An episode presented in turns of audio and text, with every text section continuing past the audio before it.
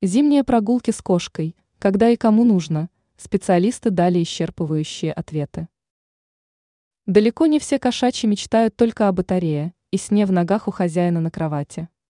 Некоторые пушистики и с наступлением холодов продолжают требовать, чтобы их выпустили погулять. Разбираемся, когда и кому это на самом деле нужно.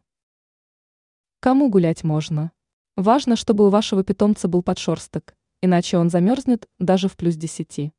В частности, это касается бесшерстных сфинксов. С короткошерстными породами уже будет чуть попроще, они выдерживают до минус 10 градусов. А вот мейн-куны, сибирские кошки и другие обладатели роскошной шерсти отлично будут чувствовать себя и в минус 20. Подходящая температура. Абсолютно всем животным противопоказано выходить на улицу при температуре ниже 20 градусов. Это чревато риском обморозить подушечки лап и нос.